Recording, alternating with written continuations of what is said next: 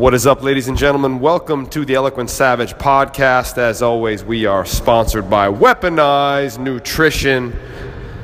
Keep your eyes peeled. WeaponizedNutrition.com. Weaponized mind, weaponized body, weaponized coffee coming at you very soon. And head on over to eloquentsavage.com. You can listen to the past episodes of the Eloquent Savage podcast with me, your gracious host, Stephen R. Krebs. So, today's topic in a world of chaos, people are constantly seeking clarity.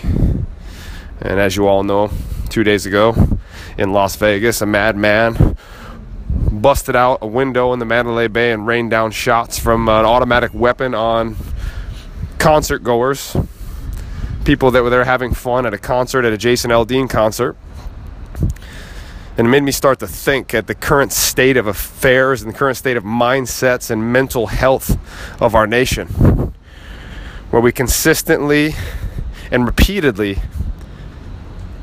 have people have people shooting other people in these crazy ass mass shootings. These these people that have normal lives from the outside looking in, never had a problem, never were arrested, never created any issues before, never gun arrested, and all of a sudden this guy decides that it would be a, a good idea to go bust the windows out of a hotel and shoot at thousands of people, injuring over 400, killing 50 people for no fucking reason. And at the end of the day, the world lives in a constant state of chaos. And in a state of chaos, in a, in a world of chaos, people are constantly seeking clarity. And what I found in my own life is that clear communication is the fastest way to calm the chaos and find clarity. And the problem is right now is nobody wants to have hard conversations with themselves. And in turn, therefore, they don't want to have hard conversations with their loved ones or people that they're close to.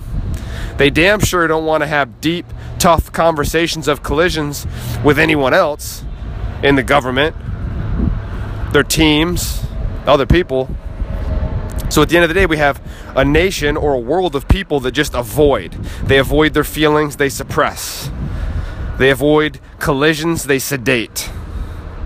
And we watch these guys come to a point where they feel like the only solution to the chaos inside of their own mind, instead of cleansing the chaos through clear communication, the only thing that they deem fit as an action to solve this problem is to fucking murder innocent people and then usually nine times out of ten take their own lives. Now, I don't think we have a gun problem, I think we have a mental health problem. I don't think we have a gun problem. We have a communication problem. We have a clarity problem. We have a connection problem. So, if you want clarity, you have to connect through clear communication. Let me say that again. If you want clarity in your life, you have to connect through clear communication and be willing to collide. And what I mean by that is to actually have really difficult, crucial conversations. And if you're not willing to have a crucial conversation and a collision with the people that you love most, let's apply this directly to your relationship right now. Well, then, how the hell, as a nation or a world, are we going to come together and stop this nonsense that continues to happen? Innocent lives being taken. For what? because the 62 year old man thought it made sense in his crazy ass mind because he had no other way to find release, no one to communicate with or have a conversation with about the crazy shit that was going through his head. And I look around in my current reality, living in San Diego, downtown San Diego, originally from New York, but we're living downtown San Diego right now, and looking around and seeing all the mental health issues in the homeless population surrounding the city. And then I talk to people from other areas, people places like Seattle and San Francisco that are also filled with homeless, people with mental issues, people that are going untreated. And we just act as a society like nothing's wrong until something like this happens. And we just turn a blind eye to all the crazy shit that happens on a day to day basis. And the problem is when we avoid it, the problem gets bigger. When we suppress it, the problem gets deeper we don't communicate about it. We don't communicate to each other about it, and the chaos becomes stronger. And the problem is, is not having a conversation is like knowing there's a monster underneath your bed and you just continue to throw cookies underneath the thing and the monster gets bigger and stronger. And what we fail to realize is we could have just invited that monster up under from underneath our bed sit down and have a little cup of tea with it and just communicate a little bit and find out that he ain't so bad if you want clarity in life, you have to be willing to collide through clear communication by connecting to other human beings. And the problem is that we are more connected with technology than ever before, yet we are more disconnected with each other interpersonally than ever before. I remember there was a time in my life that I actually had trouble communicating as well. I was a shy kid growing up. I grew up very shy. I would I would hide from things. I would I knew I never thought I would do what I ended up doing in my life. I remember back at SUNY Cortland, where I went to college, I had to take a public speaking class, and I, I think I was so damn nervous. I had an anxiety attack. I was shaking. I was sitting in my seat, sweating, only to find out and realize that every other kid in the damn class felt the same way. Now, if we had a chance to communicate about it, if the teacher had her head turned on straight that day, she would have just let us all talk about the fear.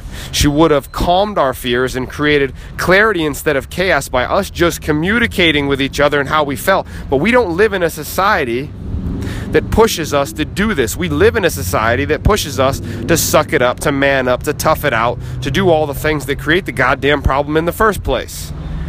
And instead of connecting, we judge. And instead of connecting, we push each other away. My heart's broken for the people in Las Vegas. My heart's broken for the people in London. My heart's broken for people all over the world that are dealing with terrorism in the form of grown motherfucking men that think it makes more sense to go load their weapons and kill a bunch of people instead of just finding someone that they can talk to. Now, if we apply this to your business, the person that can communicate more clearly always wins. The person with more certainty always wins, and that takes a certain amount of risk. And when you take risks, and you give yourself permission to communicate, well, you develop certainty. And when you develop certainty, then these crucial conversations become much easier. So, at the end of the day, at the end of this podcast, podcast number nine, I want you to take a second and ask yourself a question. Where in my life am I not communicating clearly?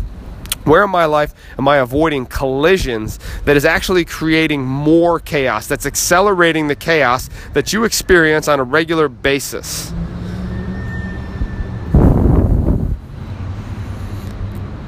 Clarity is found through clear communication and the willingness to collide and connect to other human beings, not through text, not through a Snapchat, not through a video you sent to them, sitting down face to face, eye to eye, and having the testicular fortitude to actually have a crucial, difficult conversation where you may have to collide with this person.